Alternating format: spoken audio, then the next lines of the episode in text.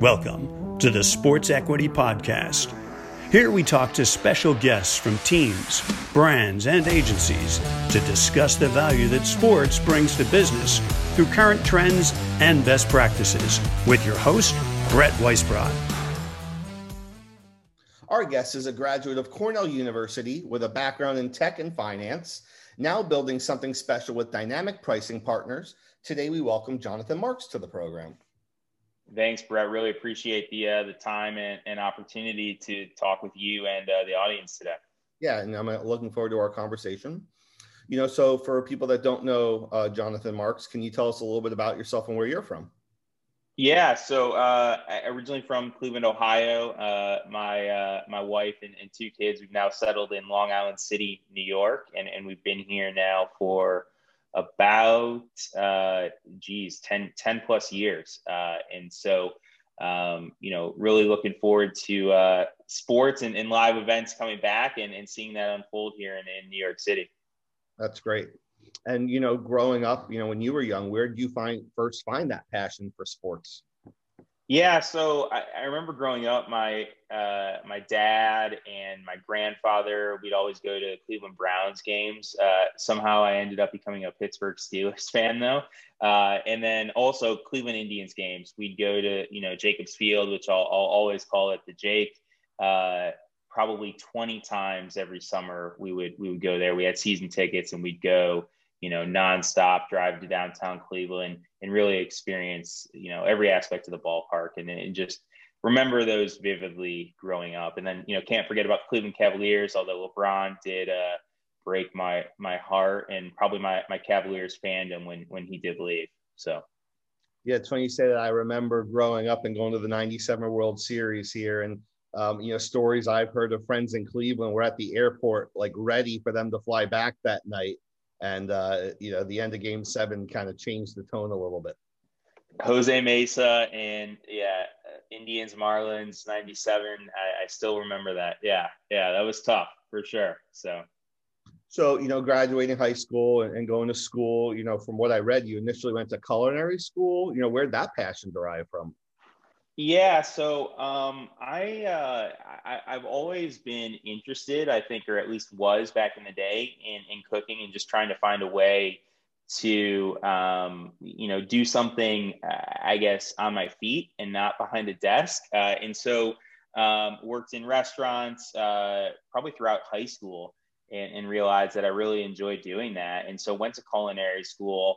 Once I um, you know, arrived there at the Culinary Institute of America, which is upstate New York in, in Hyde Park, New York, uh, realized I, I, really like the business aspect of, of hospitality more so than the actual cooking and, and being in a hot kitchen all day. And so I ended up transferring to, to Cornell, um, which was really a, a great opportunity and, and, experience for me to, to build out my business background. And, and that was more of a hospitality and hotel finance type program when you were there?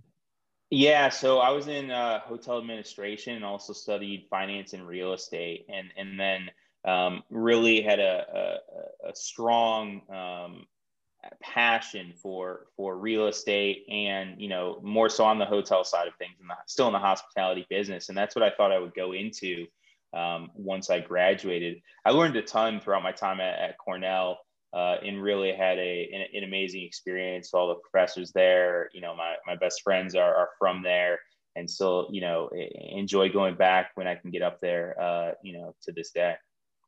Yeah, it's funny. My high school teacher's son is now an offensive lineman there. So, and sure. I've even go there over the years. So it's interesting to see generations and generations. But you know, Cornell always has that tradition. You know, from your experience there, what would you say was your biggest takeaway?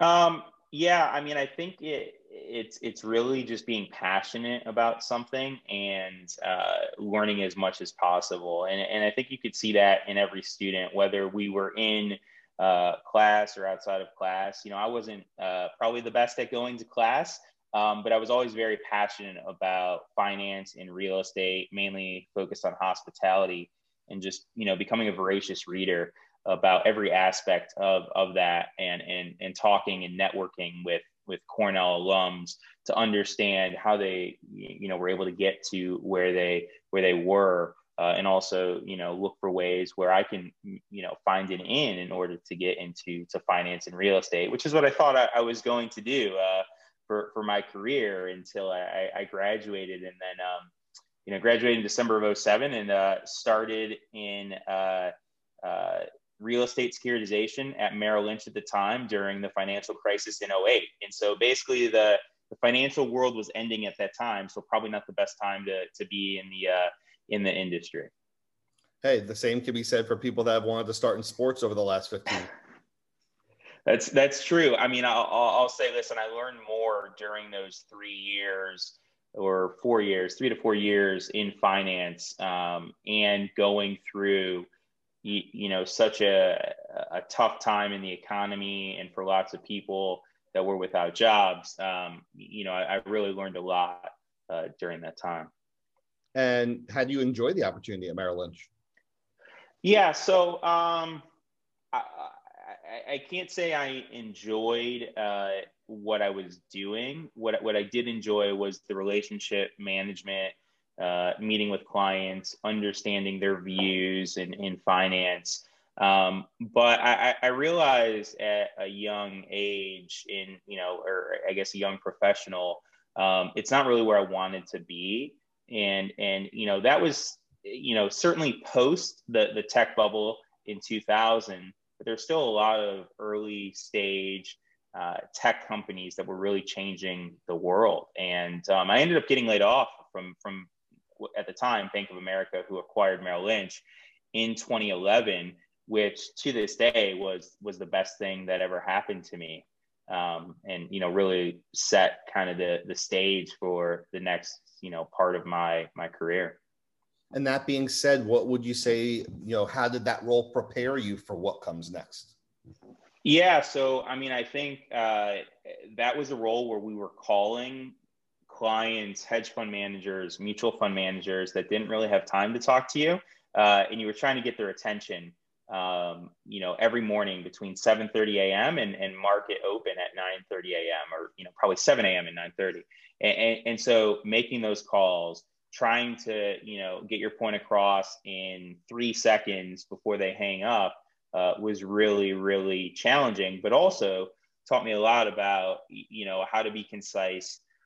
The right things, you know, to get in front of, um, you know, the right people at the right time, and, and ultimately um, learning more about businesses and, and how they were built and also what they you know were able to accomplish with you know various forms of capital and, and, and financing and things along those lines. So um, while i didn't enjoy the role i did enjoy learning about the businesses that we were taking to market and ipos uh, and that we were putting in front of clients um, and i really learned a ton about building a business. And so, you know, for that, it was certainly in, in, invaluable. And at what point then did you, during that opportunity, did it really pique your interest to start a ticket pricing company model? You know? Yeah. So um, I, I, I sat next to this gentleman, Peter Sauer, who uh, unfortunately uh, passed away in 2012. Um, but we, you know, he the, the first thing he said to me is, Hey, Jonathan, you know, you should buy Ole Miss football tickets. And at that time, uh, I really, you know, was focused on my job and building a career, but it sounded like a good idea. And, you know, he said I could make money. And I said, sure, why not? Let's test it. And so this was back in 2009. And then from there, it was, you know, other college football teams, and it was continuing to just invest and at that point it was it was really basic. It was let's let's buy low and and sell high right? You know stubhub was in the early stages. Uh, you know other secondary market platforms weren't that developed at the time. And so it was really you know building a more of a hobby alongside of my, my current job but also again throwing myself into a business and trying to understand every aspect of it and starting to build relationships with with colleges and universities but still it was very very early stage at, at that point and i didn't really know what it would become. And how was it you know building that while still managing full-time roles you know that transition into the tech space at that point? Um yeah so uh, while i don't think that attributed to my uh, to, to getting laid, laid off you know I, I certainly wasn't as focused on my, my role at merrill lynch as i was on you know, the opportunities in the ticketing space. Uh, that said, you know, once that did happen, uh, I, I, knew right where I wanted to be, and it was certainly in technology. You could see the growth trajectory those companies were on. Those were the companies we were taking to market and IPOs uh, during my time at, at, at, Merrill Lynch, Bank of America. And, and so um, I think understanding that that's where I wanted to be, and I spent some time out in Silicon Valley uh, with clients, and, and, and I think you know I, I knew where I wanted to end up uh, had a few interviews with LinkedIn and ended up landing a, a role in sales there. I also felt like, um, you know, the solutions based selling that I would learn at LinkedIn was going to be extremely beneficial down the road in my career based on, on whatever I, I decided to do. So I ended up going to, to LinkedIn um, while still building uh, my, my business, you know, dynamic pricing partners. And you know both that linkedin and then i know you transitioned over to box for a little bit. You know what were the big pieces outside of solution selling? What helped you kind of speed up into growth mode of your business?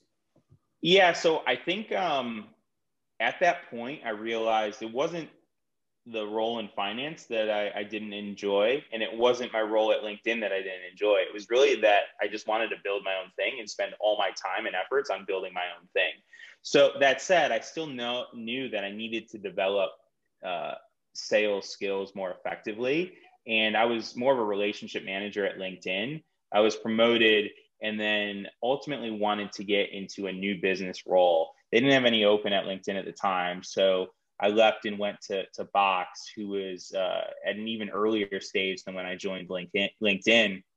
Learned a ton, had a great manager at the time uh, Ken Pouliot, uh, you know, taught me a lot about selling and really learned how to ultimately um, help people understand, um, you know, what was what was important to them and, and what would drive value for their business going forward. So that said, though, I knew when I joined that that was still probably a short-term solution until I could get dynamic pricing partners to a place where it was generating enough income and I could leave that and and and do that full time. And so that was in in 2014.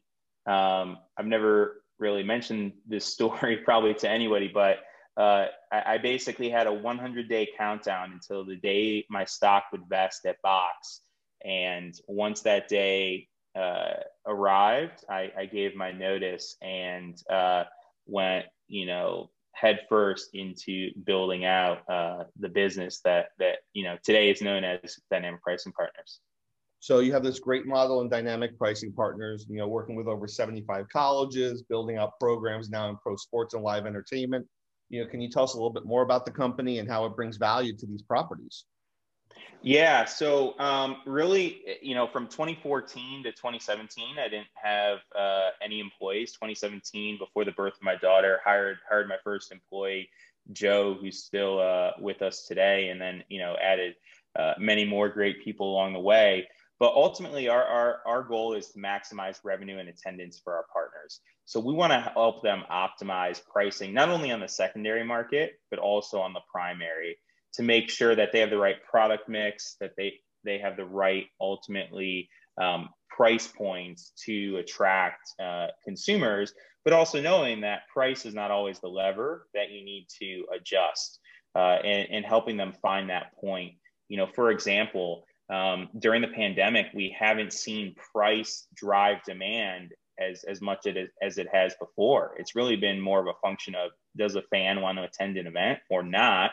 And it doesn't matter what the price is they're either going to go or they're not going to go.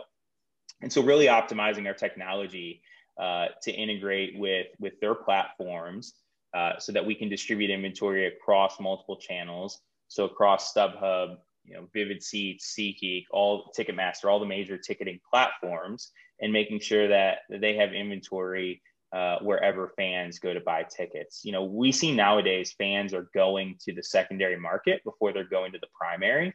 So if we can have a really, um, you know, strong holistic solution that can blend uh, pricing and distribution, both the primary and the secondary, uh, they're going to capture customers and fans where, wherever they are. And that, that's really our goal. So we could focus on driving revenue and attendance for our partners but then also making sure that we're not giving up revenue. We're not, you know, pricing tickets too low or or or they're not selling to to fans that are going to price tickets or resell them too low on the secondary. Um, we can really drive more revenue and also uphold the, the brand integrity and value for that that college and university. And why do you think it is that um, people are training themselves to go to the secondary first? Yeah, I mean, I think um, all of those distribution channels, you know, as I mentioned, StubHub, Vivid, SeatGeek, they, they've all built really strong marketing automation and platforms to where, and they have a lot of money to spend on, on marketing to acquire the customer. And so fans are just used to buying tickets there.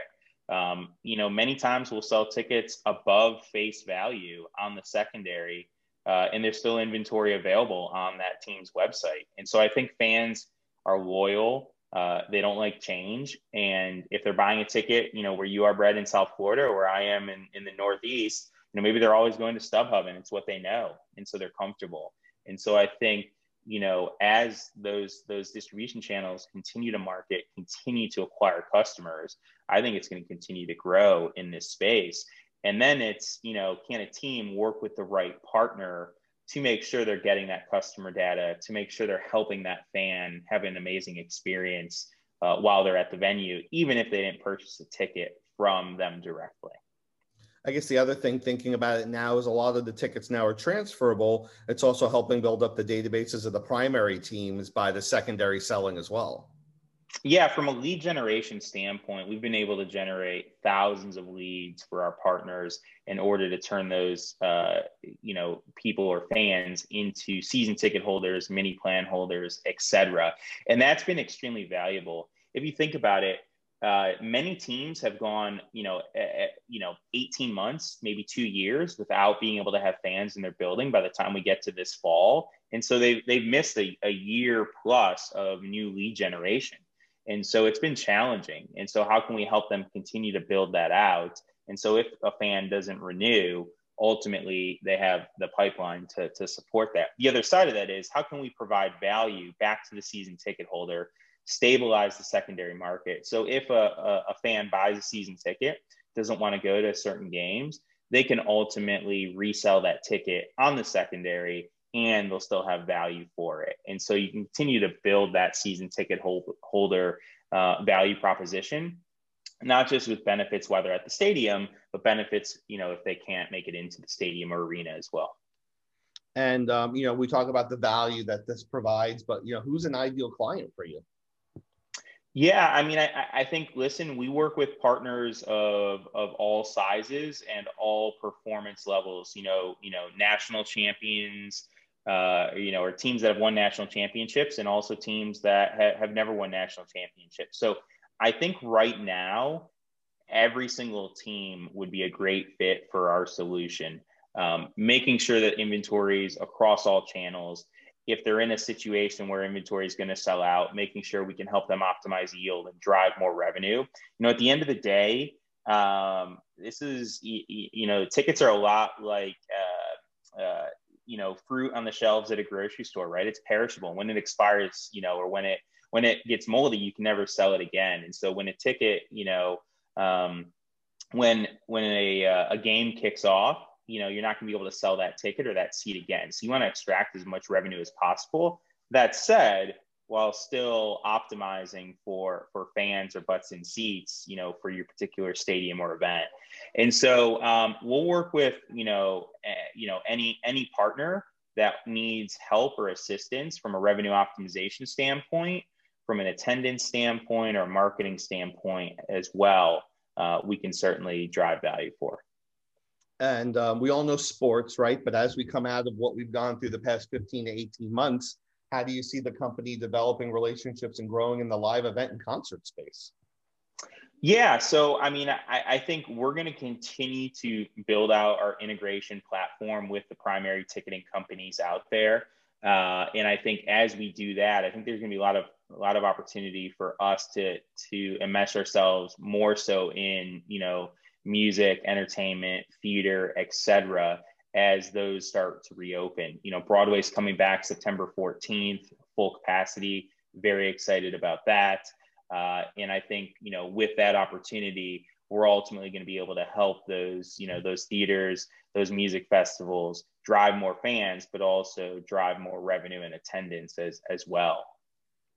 And, um, you know, I know recently you also uh, got acquired by Elevate Sports Ventures, you know, which is a huge opportunity for you to both grow together. How did that conversation come about? Yeah, so um, I've known uh, Thomas Bernstein from my days at Cornell, who introduced me to to Al. Uh, Al Guido, who's the CEO of Elevate, and um, you know we've we've just had had multiple discussions, uh, you know, over the last few months, and and saw that with our position in the, the college space and Elevate's position in the in the professional sports uh, and entertainment space, along with the the major verticals that that Elevate offers and, and business lines, you know, we've always thought of ourselves as more than just a ticketing company. When we're talking with partners, we want to understand their their fan engagement process, their marketing process, every aspect of, of how we can help uh, drive more revenue for them. And now we can also offer those services to to our collegiate partners. It, you know, in the same way that Elevate can now offer dynamic pricing partners services to their professional uh, clients. So it's really been um, an amazing experience so far. I think you know we're about two months into it, and we continue to grow and bring on new clients. Um, you know, very very rapidly here, and and and are setting you know ourselves up uh, as you know as well as the the partner to ultimately drive uh, more revenue. You know, as we move into the the you know summer and, and fall and how has a lot of both you know yours and elevates clients now you know preparing for full capacity in the fall how has that kept you busy uh, it's kept me very busy. My calendar is now extremely full, which is which has been been great. Because uh, I remember uh, probably the same time last year when when our calendars, you know, not just mine but really everybody's wasn't that full uh, as we were in the early parts of COVID. So it's really been a an amazing feeling and experience and it also tough to remember what 2019 was like because it's it's it's been so long and so i think as we're coming out of covid as we're helping our partners you know fill their stadiums and arenas helping them price helping them understand their fan a little more effectively um, i think we're you know all set up for a, a massive opportunity uh, and a an amazing um, experience for for people because I don't think anybody wants to, to go backwards. And so providing a great fan experience, providing an affordable ticket, uh, while still, you know, focusing on, on making sure you're not giving up too much revenue, uh, will allow, uh, you know, many fans to, to come back to the stadiums and arenas and have an amazing experience, which is, is much different than, than just watching the game or, or concert at home. And so I think people want that experience. We're seeing it right now. NFL schedule release was last night. We saw it there. We've continued to see strong college football sales. Uh, certainly starting, um, you know, on track for better than than 2019. And so I think we're going to continue to see that. The CDC announced, uh, you know, masks aren't required indoors uh, this afternoon as well. Again, I think all positive signs. That said, um, I still have this, you know, little bit of hesitancy in the back of my mind based on, you know, what what happened over the last year, you know, as far as what can go wrong. Um, try not to focus on that and just focus on on all the positivity that that we're seeing right now, um, you know, across the the news cycle. I think the next 60, 90 days is going to be a little bit of an adjustment for the sports that are in play or some of the content. Right. We're still trying to figure out if they're going out. But like right now, as of September 1, right now, everything, uh, fingers crossed, looks back to normal. Yeah, I mean, you know, I think, like I said, if, if you have Broadway, and, and I don't know, Brett, if you've been to, you know, uh, Richard Rodgers Theater or any of these small theaters here in New York City, you know, you are crammed in. And so if you have, you know, that type of experience, full capacity beginning September 14th, it's hard to argue that everything else won't be full capacity. Like you said, by Labor Day, probably before even Labor Day, uh, as we move into, you know, Q3, Q4. Yeah, that's interesting because I'm thinking about going to see Beetlejuice. I went to the Winter Garden Theater, like you're talking about, you know, before the sure now it's been two years and it's almost like hard to even remember what that was but people know about these experiences and they're ready to like live right Exactly, exactly. I was just out in in Arizona, and it was great to to be around people again and to you know have have you know some some lunches and and, and client uh, dinners and, and, events, and it's um I, you know I, I think everybody's ready to to get back to it. That's great. So, uh, congrats on the recent partnership with IMG Learfield. I know that's what maybe a week or two strong right now. Yeah, yeah. So we announced that last Monday, um, and you know, uh, again, really positive momentum for for for Elevate uh, going forward.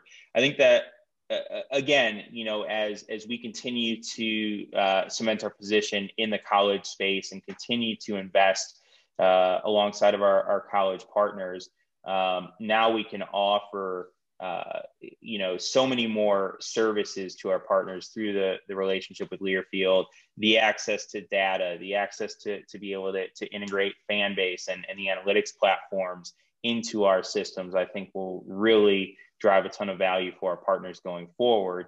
And then also, you know, we can now add services to, to Learfield partners that, you know, previously they might not have had access to. And I think we're, we're, we're both um, really excited of, of what we can build together. So, you know, with your dynamic background and, and what you've accomplished now, you know, you know, transitioning from finance into the sports world, you know, what advice would you give to those, you know, kind of up and coming and trying to figure out their passion?